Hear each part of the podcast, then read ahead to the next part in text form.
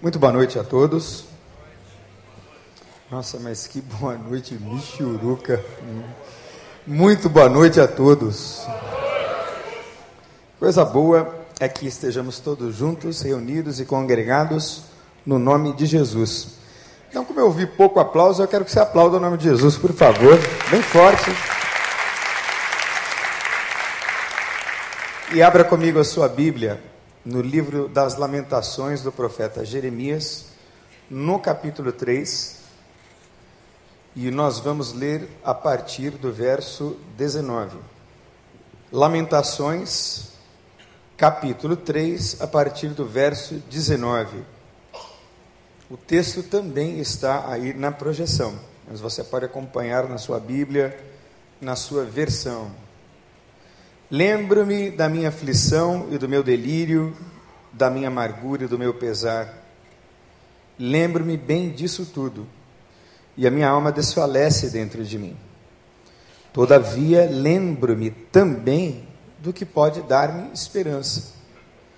Graças ao grande amor do Senhor é que não somos consumidos, pois as suas misericórdias são, perdão, inesgotáveis renovam-se cada manhã, grande é a tua fidelidade.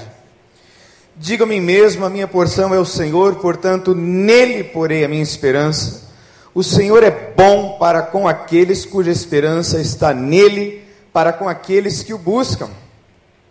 Bom é esperar tranquilo pela salvação do Senhor. Vamos ler esse último verso juntos? Vamos lá?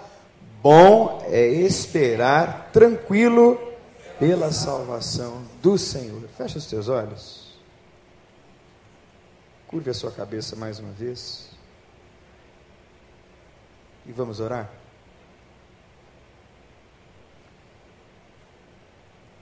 Ore a Deus e diga: Deus, eu quero e espero que o Senhor fale ao meu coração agora, no nome de Jesus.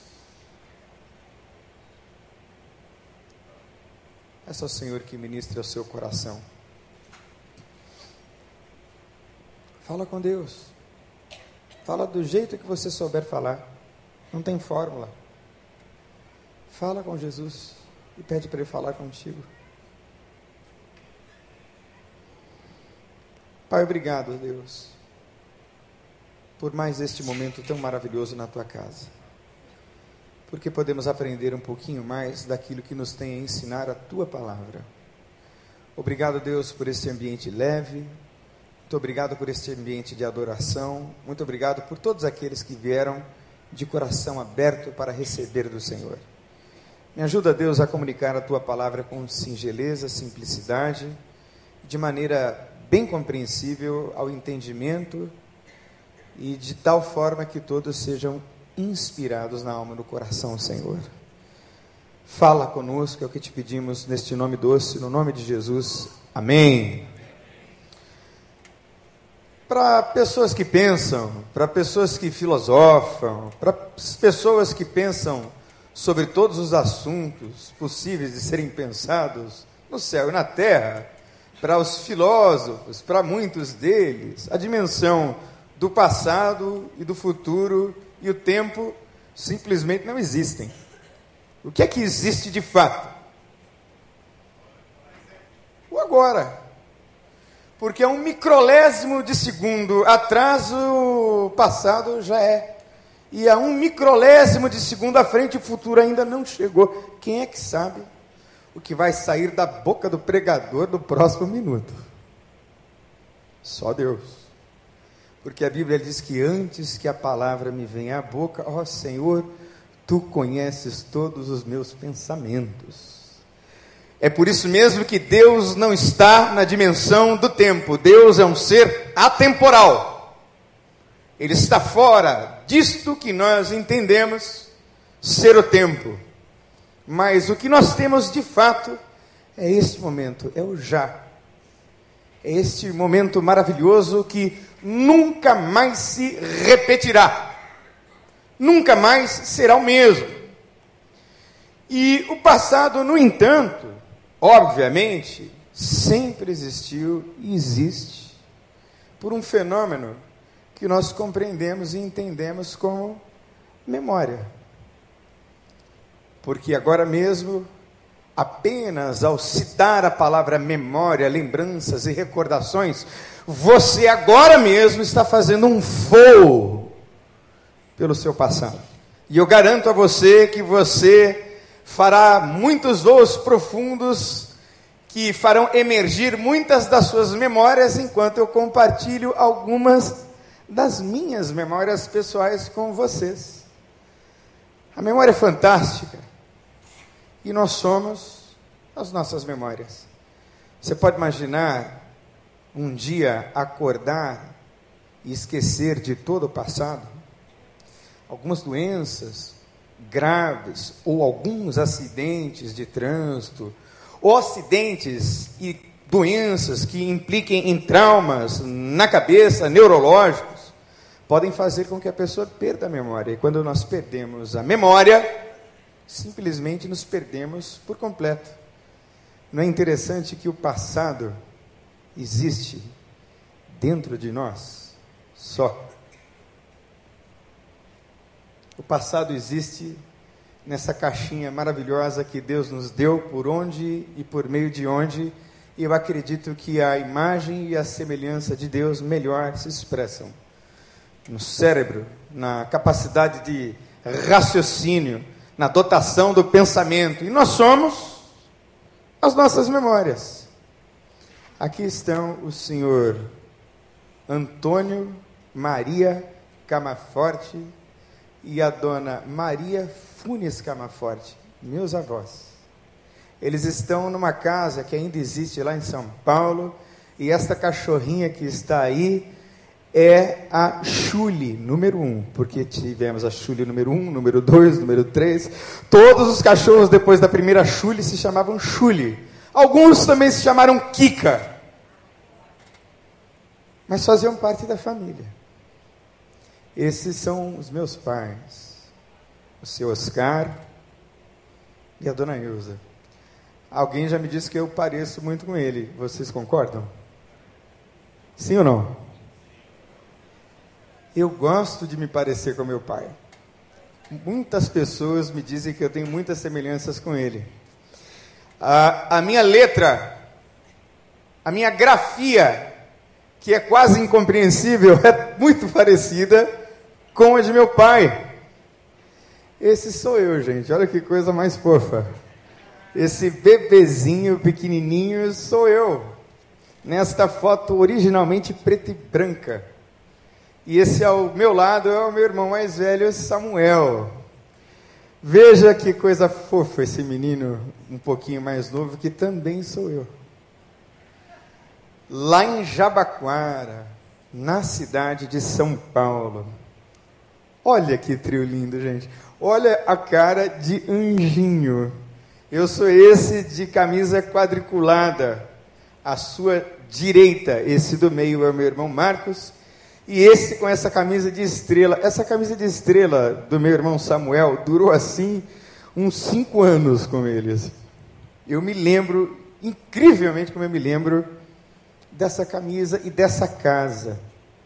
Eu me lembro que nessa época o meu pai, depois de muito esforço, finalmente tinha conseguido comprar um Corcel 73. Quem é que se lembra do Corcel?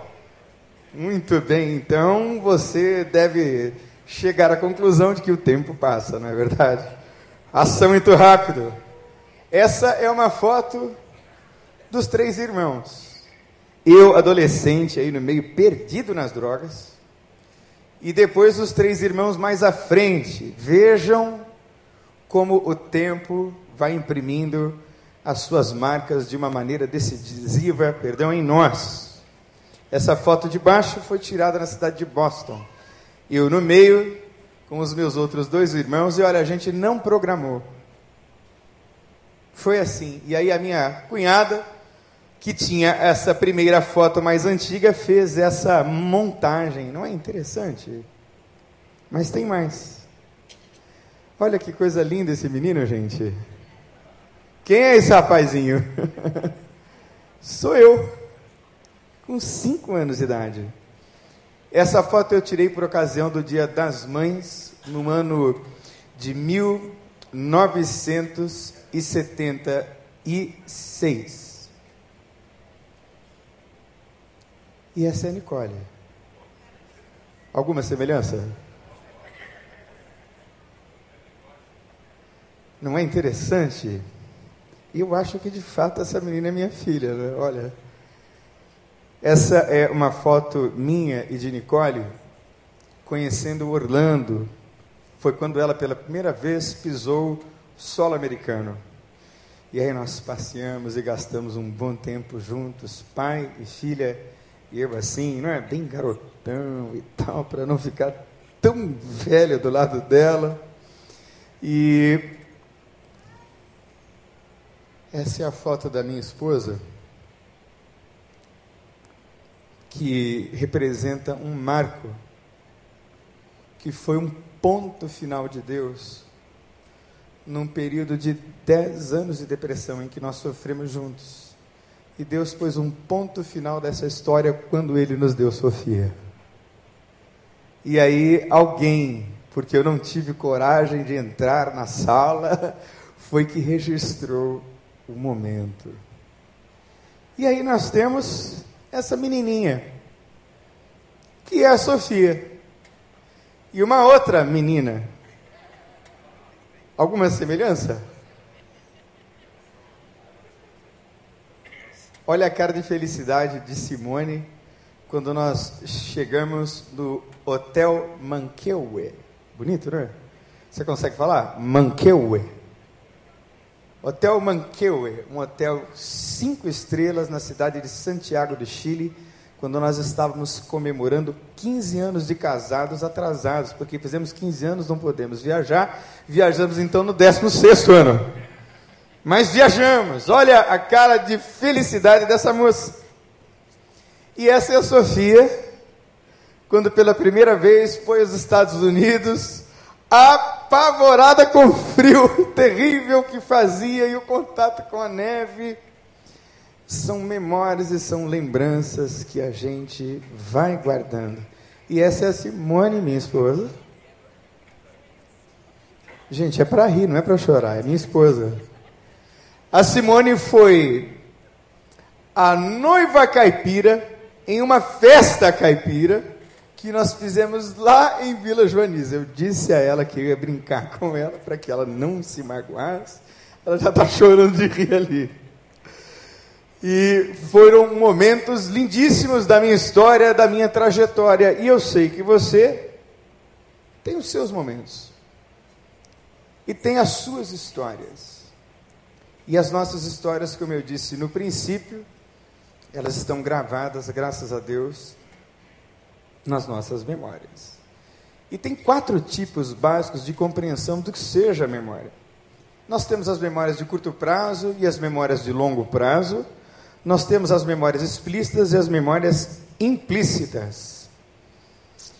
E as memórias de curto prazo são aquelas memórias rápidas. Agora mesmo, a sua memória de curto prazo está sendo solicitada e ela armazena entre 20 minutos a 3 dias aquelas informações que estão muito associadas a eventos importantes e a sentimentos ligados a ela. De onde se deriva um termo que muitos conhecem por memória afetiva. A memória de curto prazo, ela vai lançar na memória de longo prazo aqueles eventos que forem relevantes e importantes. Por exemplo, você se lembra o que é que você comeu no almoço cinco dias atrás? Sim ou não? Eu tenho certeza que 99% de vocês não se lembram. Eu fiz a mesma pergunta no nosso ambulatório para dependência química na quarta-feira e dois rapazes levantaram a mão dizendo que sim.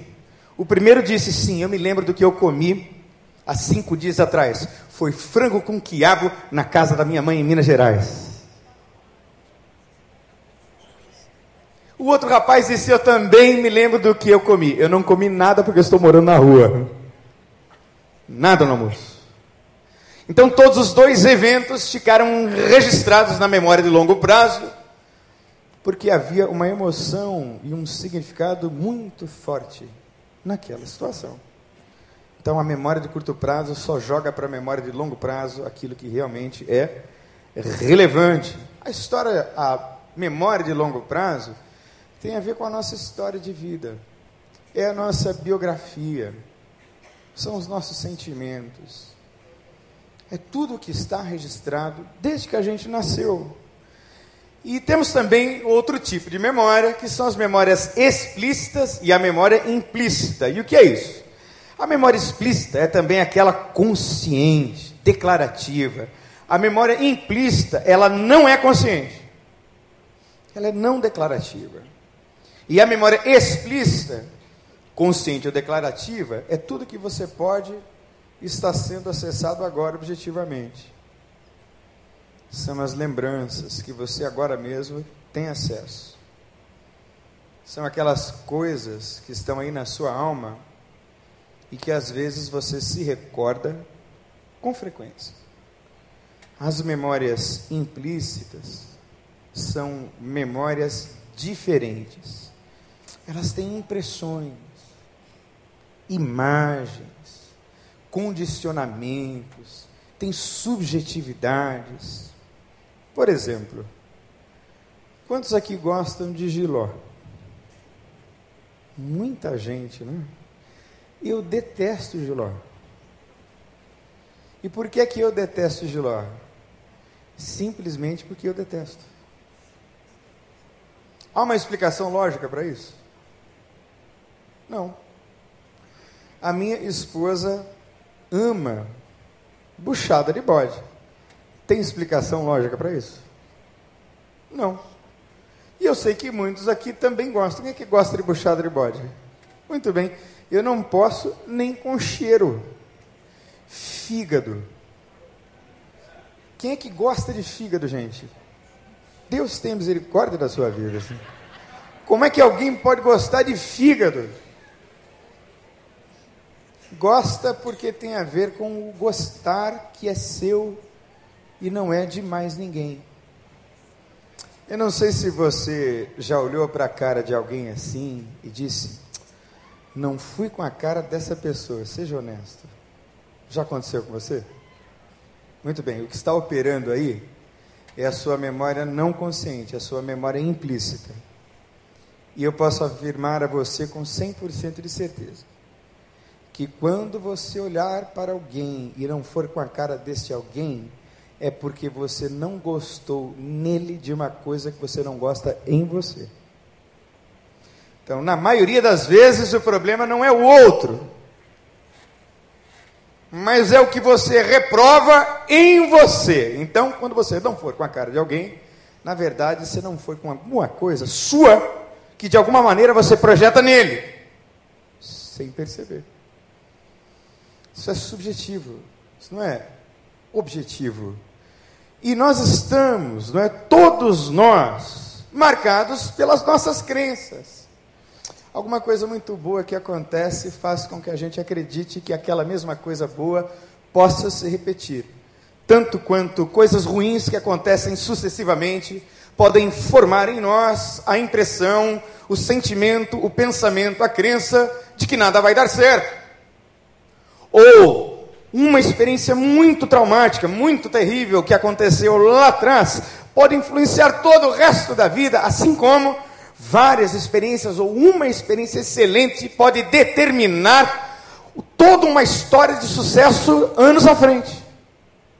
Porque as nossas crenças, quem nós somos, estão se estruturando tudo a partir do que está sendo coletado e registrado nas nossas memórias. É interessante que as nossas crenças se situam entre essas memórias. As implícitas, as explícitas, as de longo prazo e as de curto prazo. De modo que o que é concreto, real, objetivo, se mistura com aquilo que é abstrato, que pode ser só uma impressão. Por isso é que o salmista, quando ora a Deus, ora sabendo que não pode confiar na sua própria percepção das coisas e da realidade. Preste atenção no que eu vou dizer, irmãos, por favor, no nome de Jesus. Nós nos julgamos excelentes para ler a vida do outro, para julgar a realidade. Nós nos julgamos excelentes a partir da nossa trajetória para uma série de competências. E essa excelência que nós julgamos ter é um ledo engano.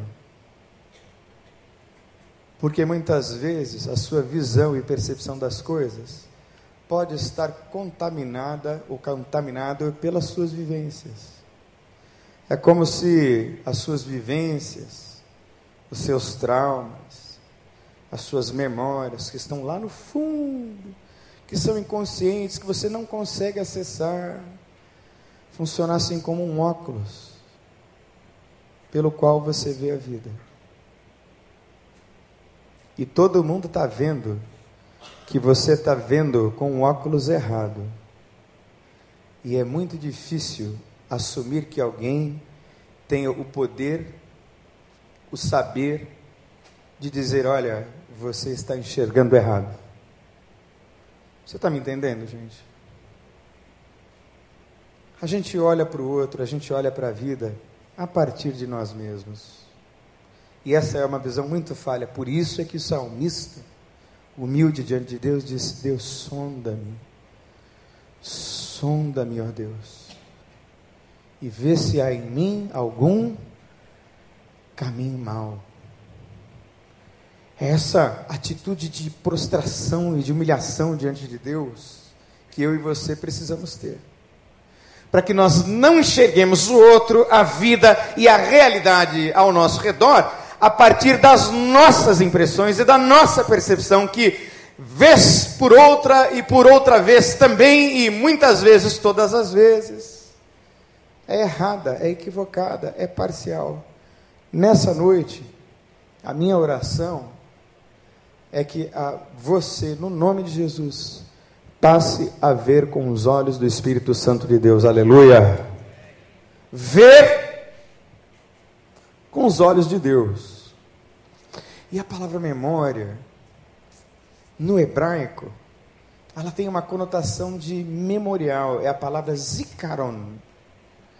É como se você estabelecesse um marco. E no grego, a palavra para memória é anamnesis. E o que é anamnesis?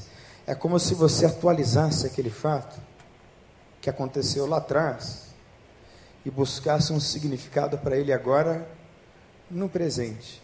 É um resgate para um novo significado, ou um resgate do que aconteceu para o significado real. E eu acredito completamente que o processo da conversão, o processo da restauração, o processo da santificação é uma constante cura e ajuste das nossas memórias, daquilo que ficou para trás. Eu acredito que o Espírito de Deus é que vai lá nos cantos mais escondidos da nossa alma e faz esta cirurgia, ou estas múltiplas cirurgias. E eu quero então deixar com você quatro reflexões. Quatro. Rápidas reflexões sobre as nossas memórias a partir do que o texto diz. Vamos ler juntos de novo. Lembro-me da minha aflição e do meu delírio, da minha amargura e do meu pesar. Lembro-me disso tudo e a minha alma desfalece dentro de mim. Todavia, lembro-me também do que pode dar-me esperança. Graças ao grande amor do Senhor é que não somos consumidos, pois as suas misericórdias são inesgotáveis. Renova-se cada manhã, grande é a tua fidelidade. Digo a mim mesmo, a minha porção é o Senhor, portanto nele porei a minha esperança. O Senhor é bom para com aqueles cuja esperança está nele, para com aqueles que o buscam. Vamos ler de novo? Bom é esperar tranquilo pela. Primeira coisa que eu gostaria de dizer a você, preste bastante atenção, é que todos têm o direito de lamentar as suas agonias. Todo mundo tem o direito de chorar. Todo mundo tem o direito de não estar bem. Todo mundo tem o direito de ser frágil e ser fraco. Todo mundo tem o direito de, um dia, ou talvez por mais de um dia, não querer sair de casa, não querer ver gente. Eu tenho receio de gente muito forte. Porque gente que se apresenta muito forte, na verdade está muito acima dos demais mortais. E gente que está muito acima dos demais mortais é gente em quem eu não confio. Porque a Bíblia nos ensina uma outra verdade sobre nós mesmos. A Bíblia nos ensina que nós somos pó.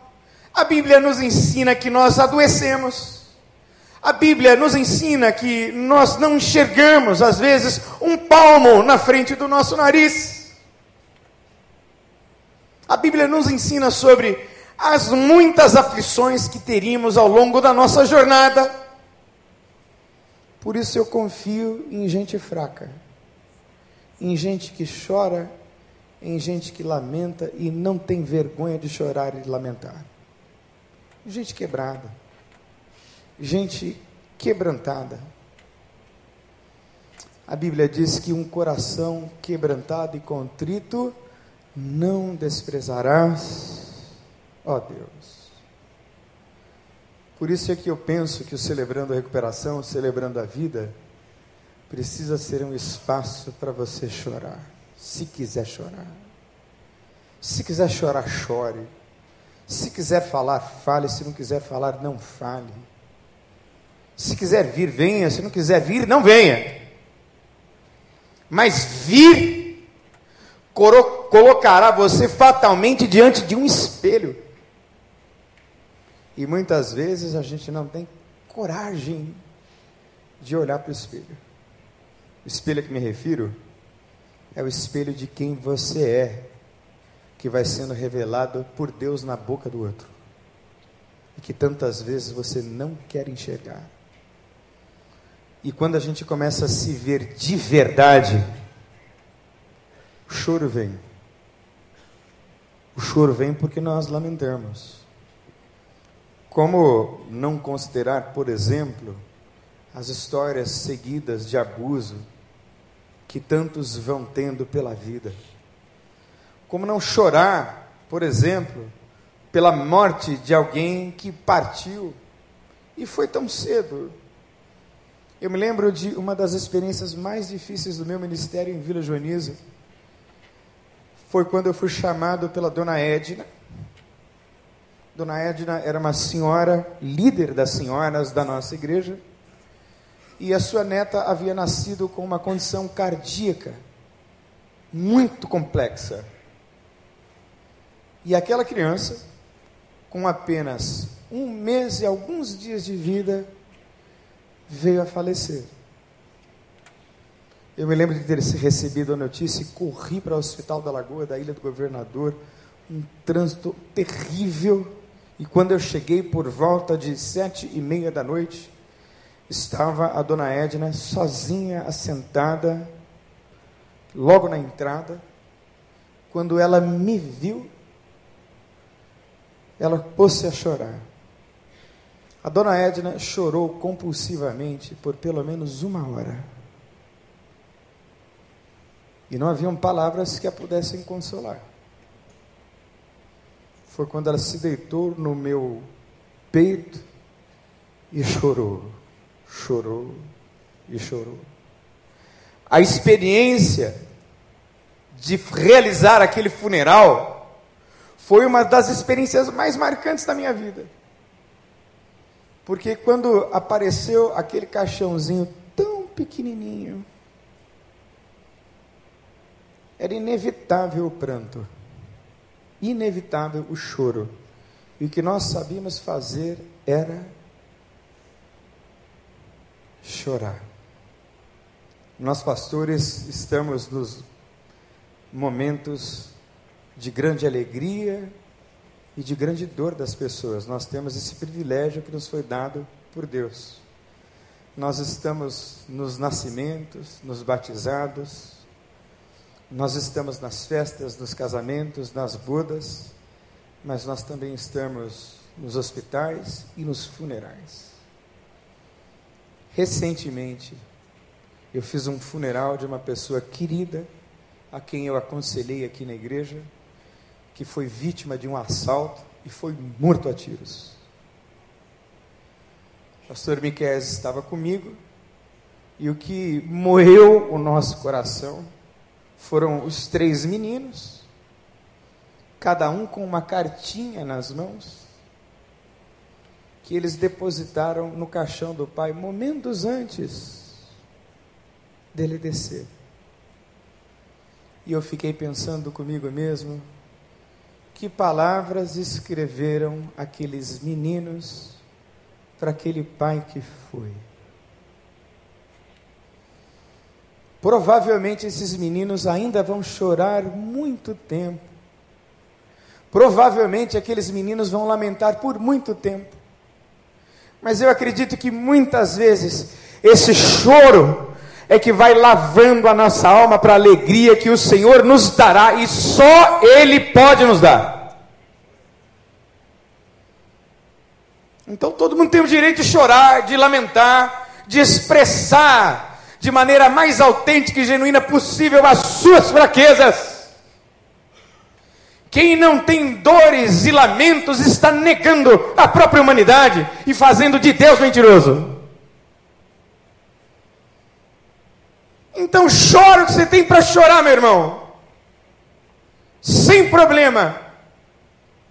E sem constrangimento.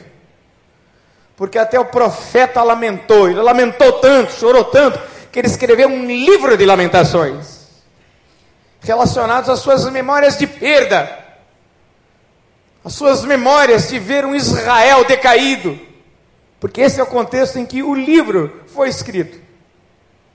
Ele institui internamente, interiormente, um memorial de dor. E ele sente a dor. E a dor, infelizmente, é muitas vezes o caminho que nos conduz a Deus. É o caminho que nos leva até a presença dEle.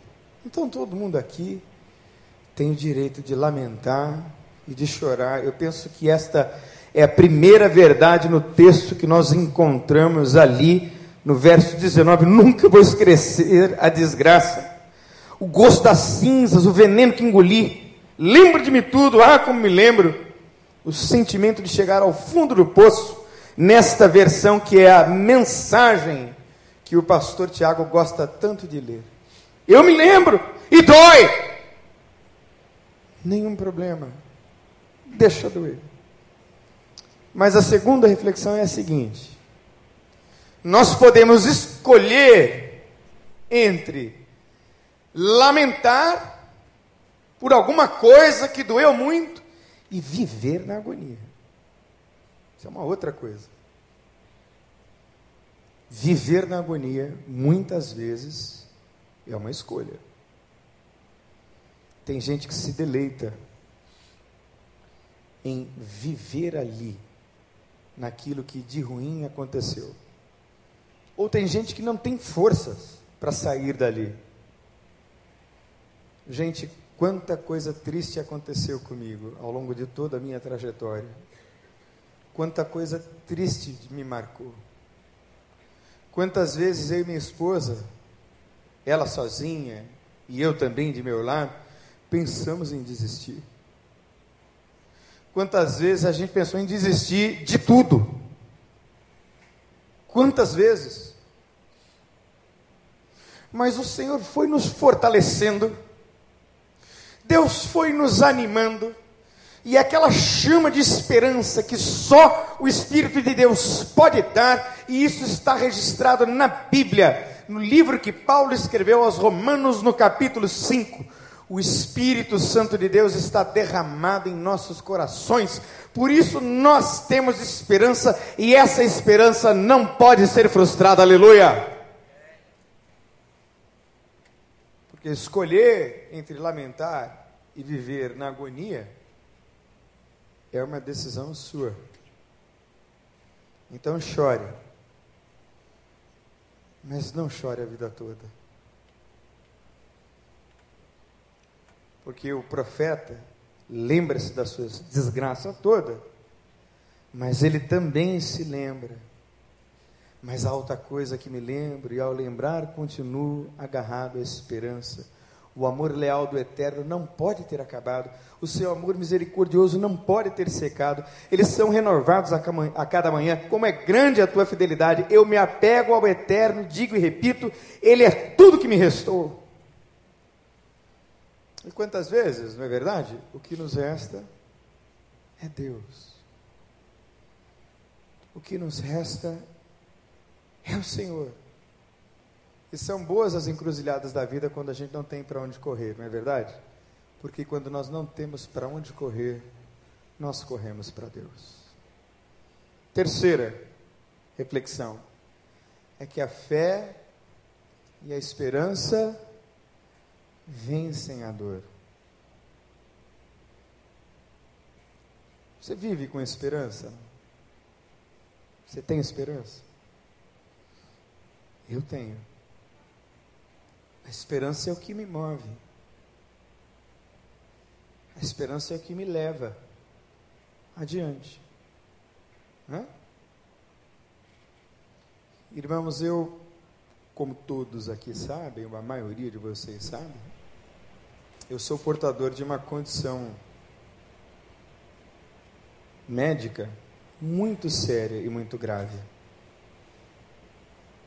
E eu não sei quanto tempo de vida me resta. Pela graça de Deus, Deus tem me dado muita vida.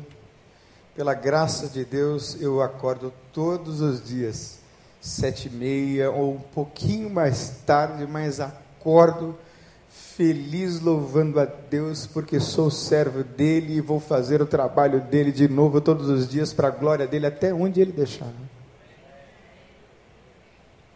E sou grato em cada coisa que Deus faz. Gente, ontem me mandou uma mensagem, eu não sei se ela está assistindo, mas me mandou uma mensagem uma pessoa lá dos Estados Unidos, da região de Boston.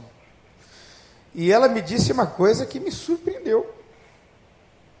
Ela disse, Pastor Daniel, eu estava aqui sentado trabalhando no banco, e aí o Espírito de Deus me lembrou de uma promessa, de um voto que eu tinha feito a Deus. E o voto que eu tinha feito a Deus era te dar uma oferta.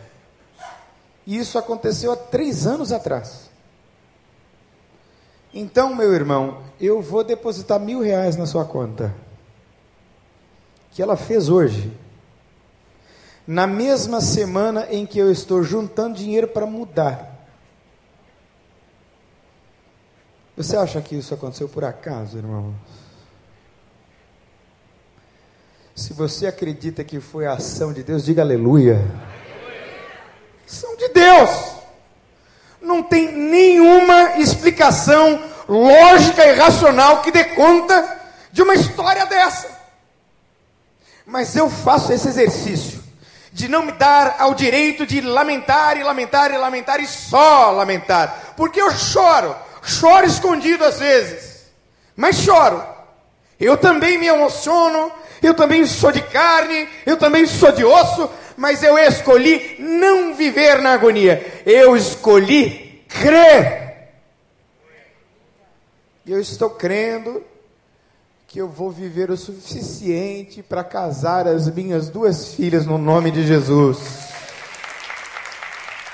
Estou crendo eu estou crendo que o centro de cuidado humano vai ser cheio de gente para ser restaurada para a glória de Deus. Eu creio e vejo essa igreja expandindo os seus lagares para todos os lados. Eu vejo gente entupindo a tenda. Eu vejo a nossa administração com sérios problemas para expandir esse lugar, porque o reino de Deus vai ferver nessa igreja. Eu creio e eu vivo nessa doce esperança, nessa expectativa. Eu vivo na fé de que monstros podem ser transformados em gente doce e humilde. a semelhança de Jesus Cristo. Eu acredito que os mendigos da Cristolândia, que vivem pela rua, podem ser escolhidos e assentados entre os príncipes. Aleluia! Eu decidi crer e ter esperança. Fé é isso. Fé é ter esperança. É isso que o profeta está dizendo. As misericórdias do Senhor se renovam quando mesmo? A cada dia, a cada manhã. Quantas manhãs eu me lembro desse verso. Tinha até um cântico da Igreja Batista da Lagoinha que nós cantávamos muito, não é? As misericórdias do Senhor se renovam sobre mim. As misericórdias do Senhor se renovam, não tem fim. Quem conhece? Vamos lá? As misericórdias do Senhor se renovam sobre mim. As misericórdias do Senhor se renovam, não tem fim. Lembra disso? Como isso é verdade? Porque a Bíblia diz que é verdade.